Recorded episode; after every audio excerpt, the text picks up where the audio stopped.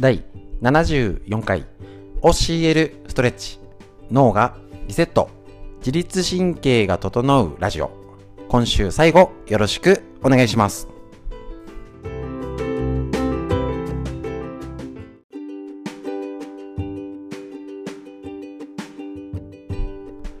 こちら脳がリセットできる自律神経が整うラジオは埼玉県本庄市にあります。芦沢治療院よりお届けしております。えっ、ー、と、こちら OCL ストレッチとは池袋にある押方先生が発案した OCL ストレッチ。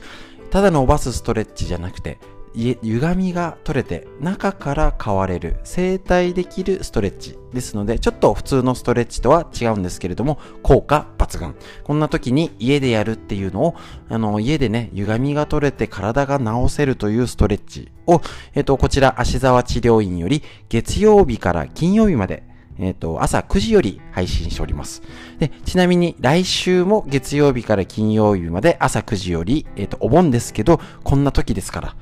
えっ、ー、と、やって、元気にコロナに負けない体づくり、お盆でもお家でやってみましょう。その解説を、こちら、えっ、と、ガチャガチャね、ライブ配信中、えっ、と、9時よりライブ配信でインスタライブ、LINE ライブ、YouTube ライブでお届けしているんですけれども、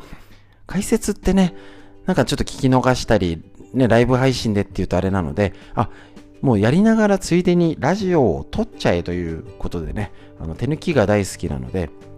こちらラジオを撮ったついでに、このまままた、あの、補足で、え内臓脂肪の話、自律神経の解説を別にしておりますので、この時にね、コロナのだったり、いろいろ体が大変、運動できないって時にヒントになりますので、ぜひ最後までお聞きください。よろしくお願いします。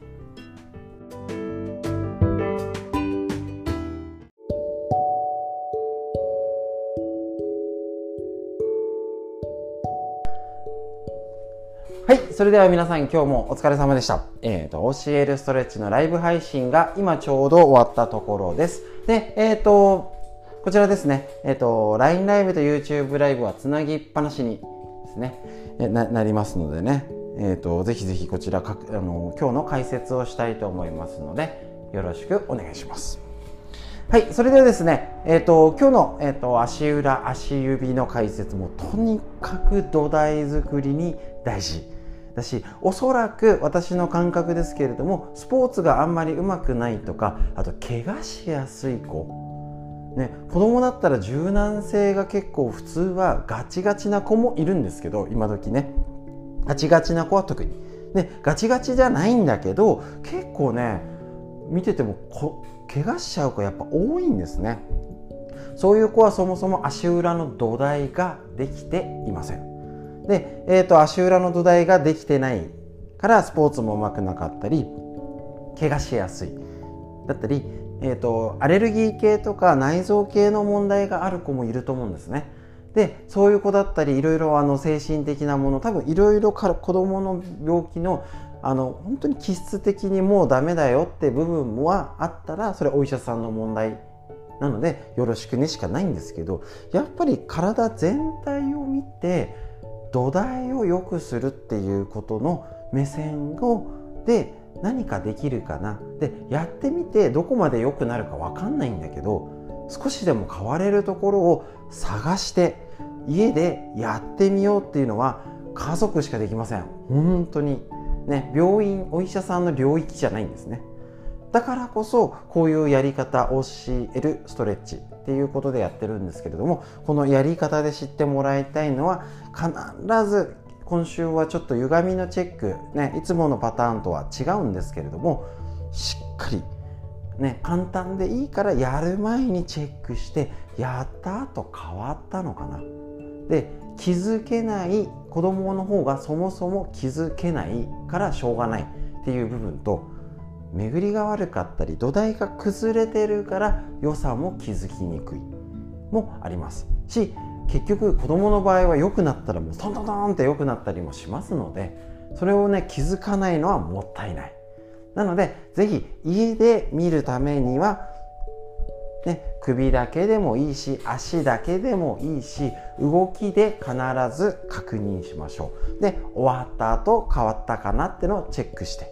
でもちろん今今時だと写真撮っとくといいです。特に横向きの写真。ねあの本当に体がこうなって前に出ちゃうんですね。子供今時の子供。で本当にあの前高校生来てあのもう男の子なのに頭痛がしてもう気持ち悪くなっちゃうっていうんであのもう写真撮ったらもうこんななんですよね。本当に。だからそれを歪みから取ってあげるっていうのはとっても大事かと思います。で今日のポイントが足の裏ですね。私自身も公民館講座とかでやったんですけどね。こちら、えーと、足指を広げて伸ばす指伸ばし姿勢学。未来クリニック院長の今井先生のですね。あいうえ体操で有名な先生ですね。はい。こちらのねあの足裏のやつ。でえ、ー、とね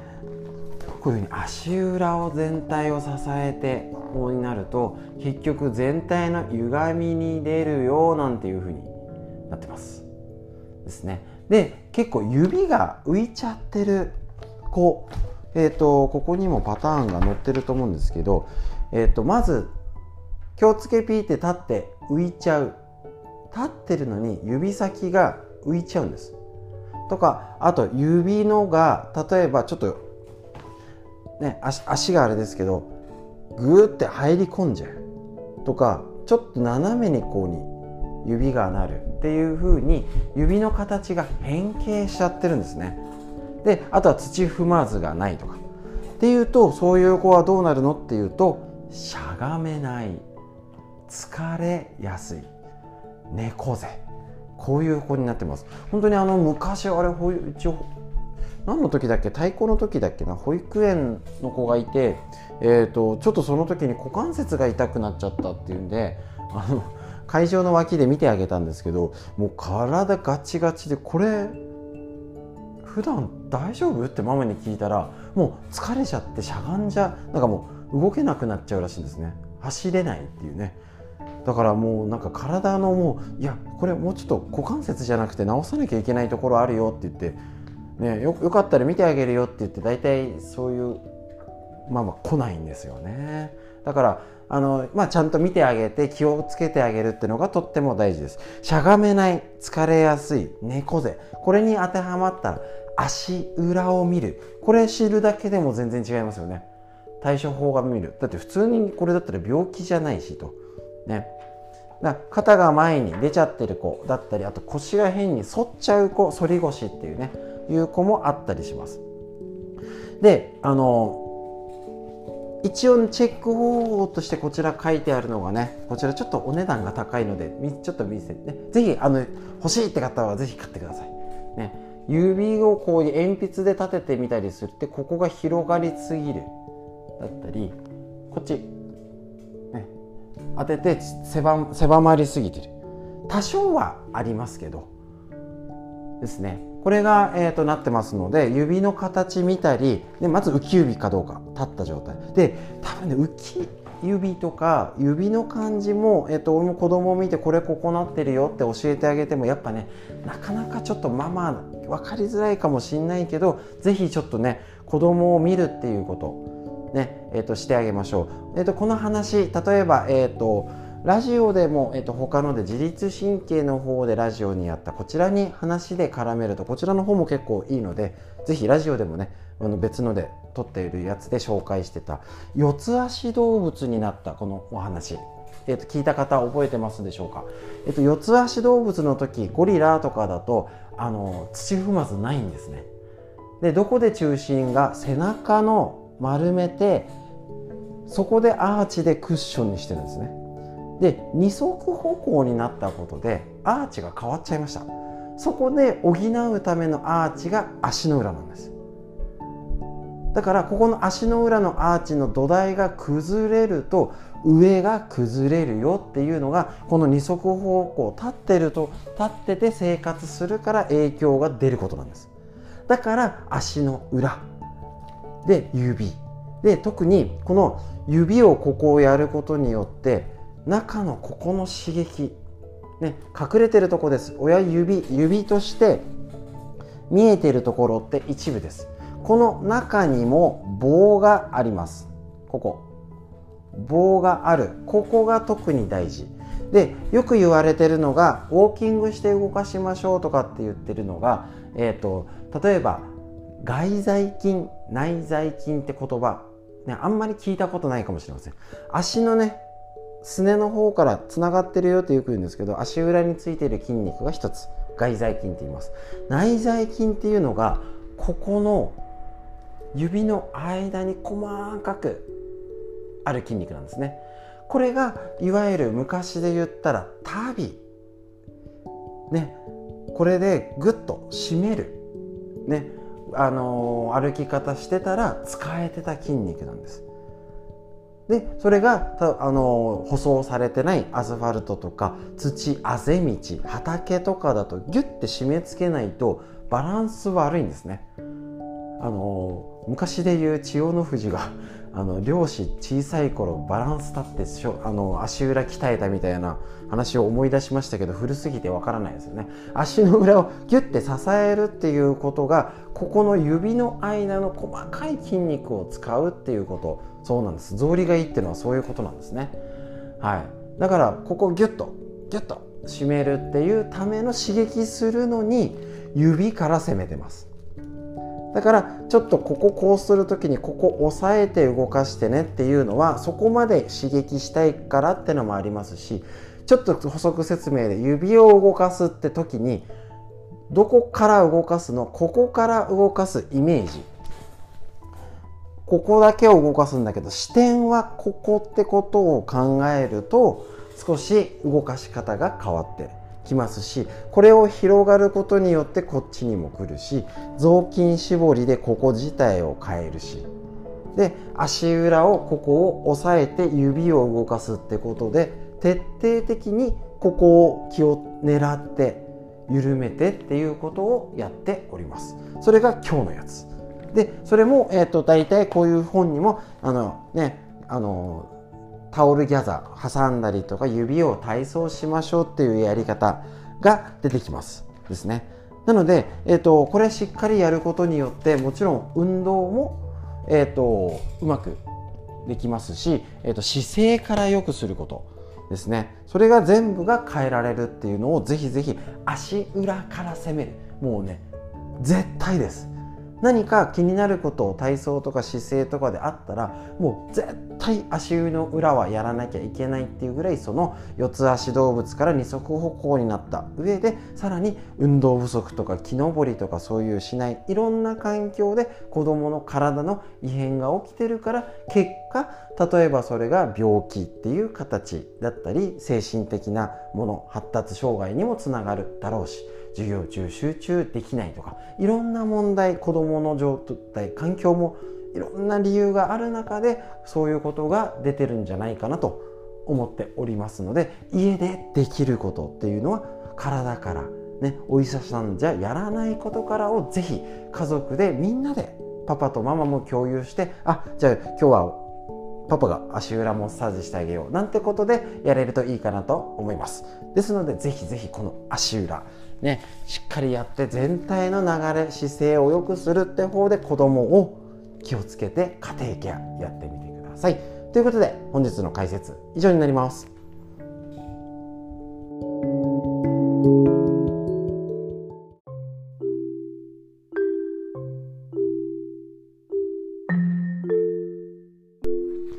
はいそれではですね、これも図解眠れなくなるほど面白いシリーズの内臓脂肪のお話。こちら、栗原武先生の日本文芸者への本より、毎回勉強になりますね、こちらね。えっ、ー、と、今日も一つテーマへ設けてやっていきたいと思います。一家に一冊、職場に一冊。ゆっくりよく噛んで食べるのがいい最強の理由っていうこちらのページを今日ご紹介したいと思います。糖質を控えることに加えてよく噛んで食べることも脂肪をためない体づくりには大切なポイントになります何を食べるかに加えてどう食べるかの意識。あ意外と知ってるんですよね。みんな知ってるよく噛んだ方がいいって。当然知ってます。だけどねなかなか。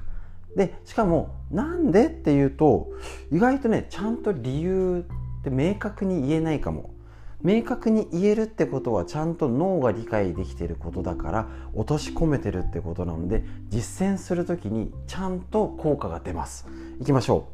その理由の一つはよく噛んで食べると糖質の吸収を緩やかにできる。よく噛まないで食べれば当然ながら早食いになります。そうすると食べたものの糖質が早急に小腸から吸収されて血糖値がドンと急上昇ですね。インスリンが大量に分泌され脂肪が溜まりやすくなるってことなんですね。もう一つの理由は満腹感が得られる。人間の脳は食事を始めてから約20分後に満腹感を得るようにできてるんですって。へえ20分後らしいです。早食いをすると満腹感を得る前に食べ過ぎてしまう傾向があるってことなんですね。ああだからやっぱゆっくり食べるって大事なんですね。あのバーってた20分おひね。終わっちゃいますねお昼だとね。近年の研究によりよく噛んで食べると直後のエネルギー消費が高まり痩せやすくなることも分かっています。唾液も多く分泌されるため胃腸の消化吸収がスムーズになるなど体にとっていいことずくめってことなんですね。素晴らしいです。具体的には一口につき30回噛んで食べるよう意識するといいでしょう。また余裕を持って食事をとる習慣づけも大切です。目安は朝食は20分。ランチは25分。夕食は30分。時間に追われて書き込むような食べ方をしていると小食のつもりでも太りやすくなるっていうことなんですね。これねだなね分かっちゃいるけどですからねしっかりこういうことです。こういうことです。分かっちゃいるけどっていうことほどこういうことでお勉強してやっぱりそうかってことをね繰り返し繰り返しこうにね呪文のように唱えることで馴染んでいく、ね、一口食べたらお箸を置くとか10回多く噛む。多く噛むっていう意識いいかもしれないですね。隙間時間の早食いをしないっていうことで、えっと、糖質の吸収を緩やかにできて消費エネルギーが増加太りにくい。満腹感が得られて胃腸の負担が減るよっていうメリット。デメリットをきっちり分けるってことをこういうお勉強、ね、治療院の方でもいろんな理屈理論とかストレッチまでいろいろ説明してるのはそういうことです。ちゃんとメリットデメリットを理解することでしっかり体が頭が脳が理解すること。なんとなくでできません。ね、ちゃんとそういうことなんだって頭の整理ができて脳が理解納得できると効果がきちんと得られるっていうのが体のメカニズムとなっておりますのでしっかりねあ確かにね子育て中のママなんかしっかり噛めませんからねだから別の切り分けでもいいから少しでもいいから10回多く噛むとか。ね、そういう時間をぜひこの、ね、お盆とかもそうですしあの家族で話し合ってよく食事の時間をちゃんととるっていうことも気をつけてぜひぜひ自分の食事時間見直してみましょう。ということで本日のゆっくりよく噛んで食べるのがいい最強の理由ということでした。以上になります。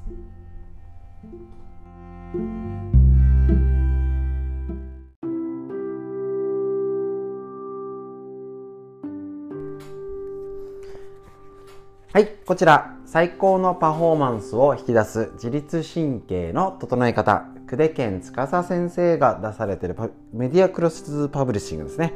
疲れだるさ、頭痛、首、肩こり、不眠、イライラを解消できるこの自律神経を整えるやり方ね、とってもお勉強になりますので、ぜひ一つ一つ確認していきたいと思います。前回ですね、えっと、立ち姿、背中、壁に当ててチェックしました。今回は座り姿、どうですか？いきなり聞いちゃいますけど座り姿ちゃんとできてますでしょうか？いい座り姿どうでしょうか？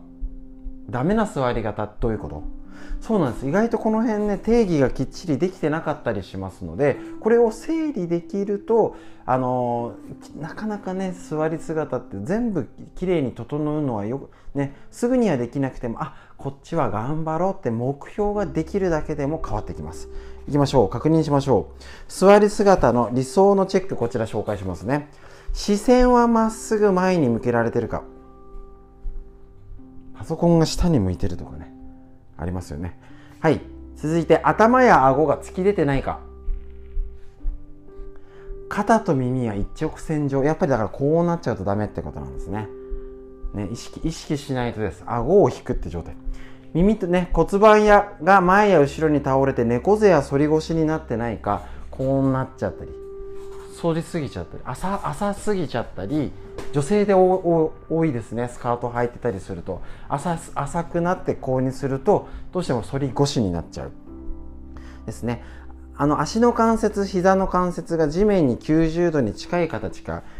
いわゆる膝をこうにしっかり曲げて足も90度ここも90度しっかりなってなってるか結構ねなんか足も広げちゃったり組んじゃったりしちゃいますよね。つま先が外を向いたり内側を向いてなりしてないか、ね、これちょっと女性にもありがちなんですけどね。細かいことですけどこれをクリアしてると体の負担のない理想の座り方になるということなんですね。だからここ顎顎はちゃんと引けてるかな。ね。例えばこれを職場の人同士で共有して気をつけてとか横から写真撮ってとかってすると逆にねあのあ気をつけたりとか集中力ミスを減らすとかパフォーマンスアップにつながりますからね。職場の人同士でも話すといいですしお家での子供が宿題してる姿見てください。大体こうなってますよね。気をつけましょう。でえっ、ー、と悪いパターン。反り腰。これですね。骨盤が前傾して首が前に出てます。ねこうこうなこのねしっかりこのこういう反っちゃってる状態ですね。ね反り腰。こういう風になっちゃうのかな？どちらかというと。こっちに。ねえっ、ー、と女性なら足の形が X になってることが多いです。膝や内ももがくっつき足先は8の字になってる、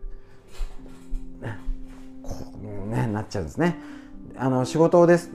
する際にはデスクに手を置いちゃって前のめりになっちゃってる状態が多いのかなと思います。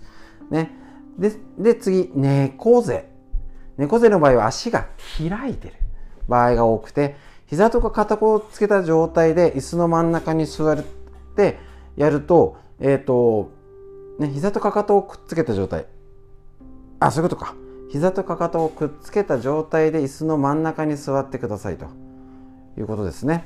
はい。で背もたれに持たれてください。力を抜くと自然と膝が開いてくると思います。そうそうですね。くっつけてから背中持たれたら足開いた方が楽ですよね。それが構造上そうなります。でさらに猫背の場合も2つに分かれて背中が丸まっているのが重心が骨盤にある場合。で次に背もたれに重心がかかっている場合。背の高い男性やデスクやパソコンの高さに合わせようとして起きるということですね。はい。こちら、えっと、反り腰の場合すいません、もう一度言うと手首を置いてね、置いる状態と肘全体を置く場合っていうのがあるそうですと。この5つのパターンに分かれるよっていうことなんですね。まあ、大体反り腰か、ね、今みたいなね、あの猫背のパターンかっていうことにあります。これはね、姿勢の悪化による骨盤の歪みは時間をかけて少しずつ起こるので、結果、自律神経に重大なことが起きます。仕事中のことであれば1日8時間ほどそれ以上の方が週に5回40時間もそういう体制をとってるんですね。1日8時間も週40時間筋トレしてたらどうなるでしょうか？ムキムキになりますよね。それだけ悪いことの積み重ねもしてるとどんどん体が疲れやすい。このやるよね。だるさ疲れやすい頭痛肩こり不眠イライラ心身ともに疲れちゃう状態が出来上がっちゃいますのでぜひぜひ姿勢良くしていきましょう。で良くするポイントは今の自分どうかながポイントです。せっかくならこの休みの時家族で見たりお子さんの姿勢も見てあげてください。以上になります。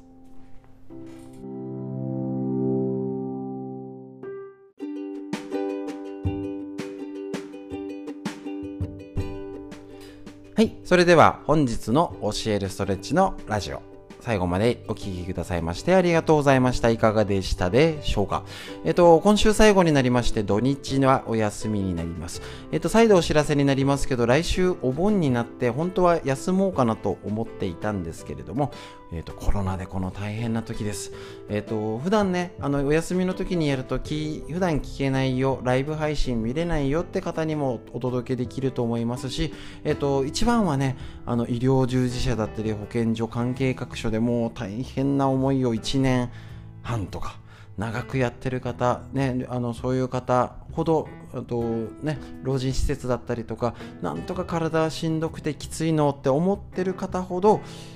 治療院とかそういうところなかなか外でリフレッシュできませんのでお家で体、心身ともにリフレッシュできる体づくりのためにぜひぜひお届けできたらなと思っております。来週も月曜日から金曜日まで朝9時よりちょっと短縮版になったり内容の変更があったりもしかしたらすいません急遽、えっ、ー、とお休みでってなっちゃうかもしれませんけれども一応やる予定で準備しております。ということでですね、えっ、ー、と土日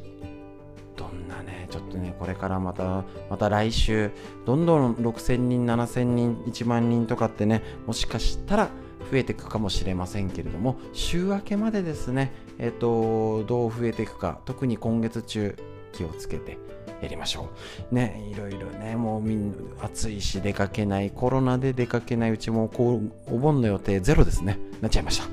だでだからこそ家族でお家でですね、家でのことをやって、あの、できること、体のこと、なかなか普段話せないことを話してみてください。こちら、芦沢治療院の、えっと、ひらがな芦沢治療院で、えっと、YouTube の方で細かい動画、短い動画、今週の子供向けの動画、理論の解説、いろいろありますので、ぜひぜひ家族で見てみてください。ということで、本日も、今週もありがとうございました。以上になります。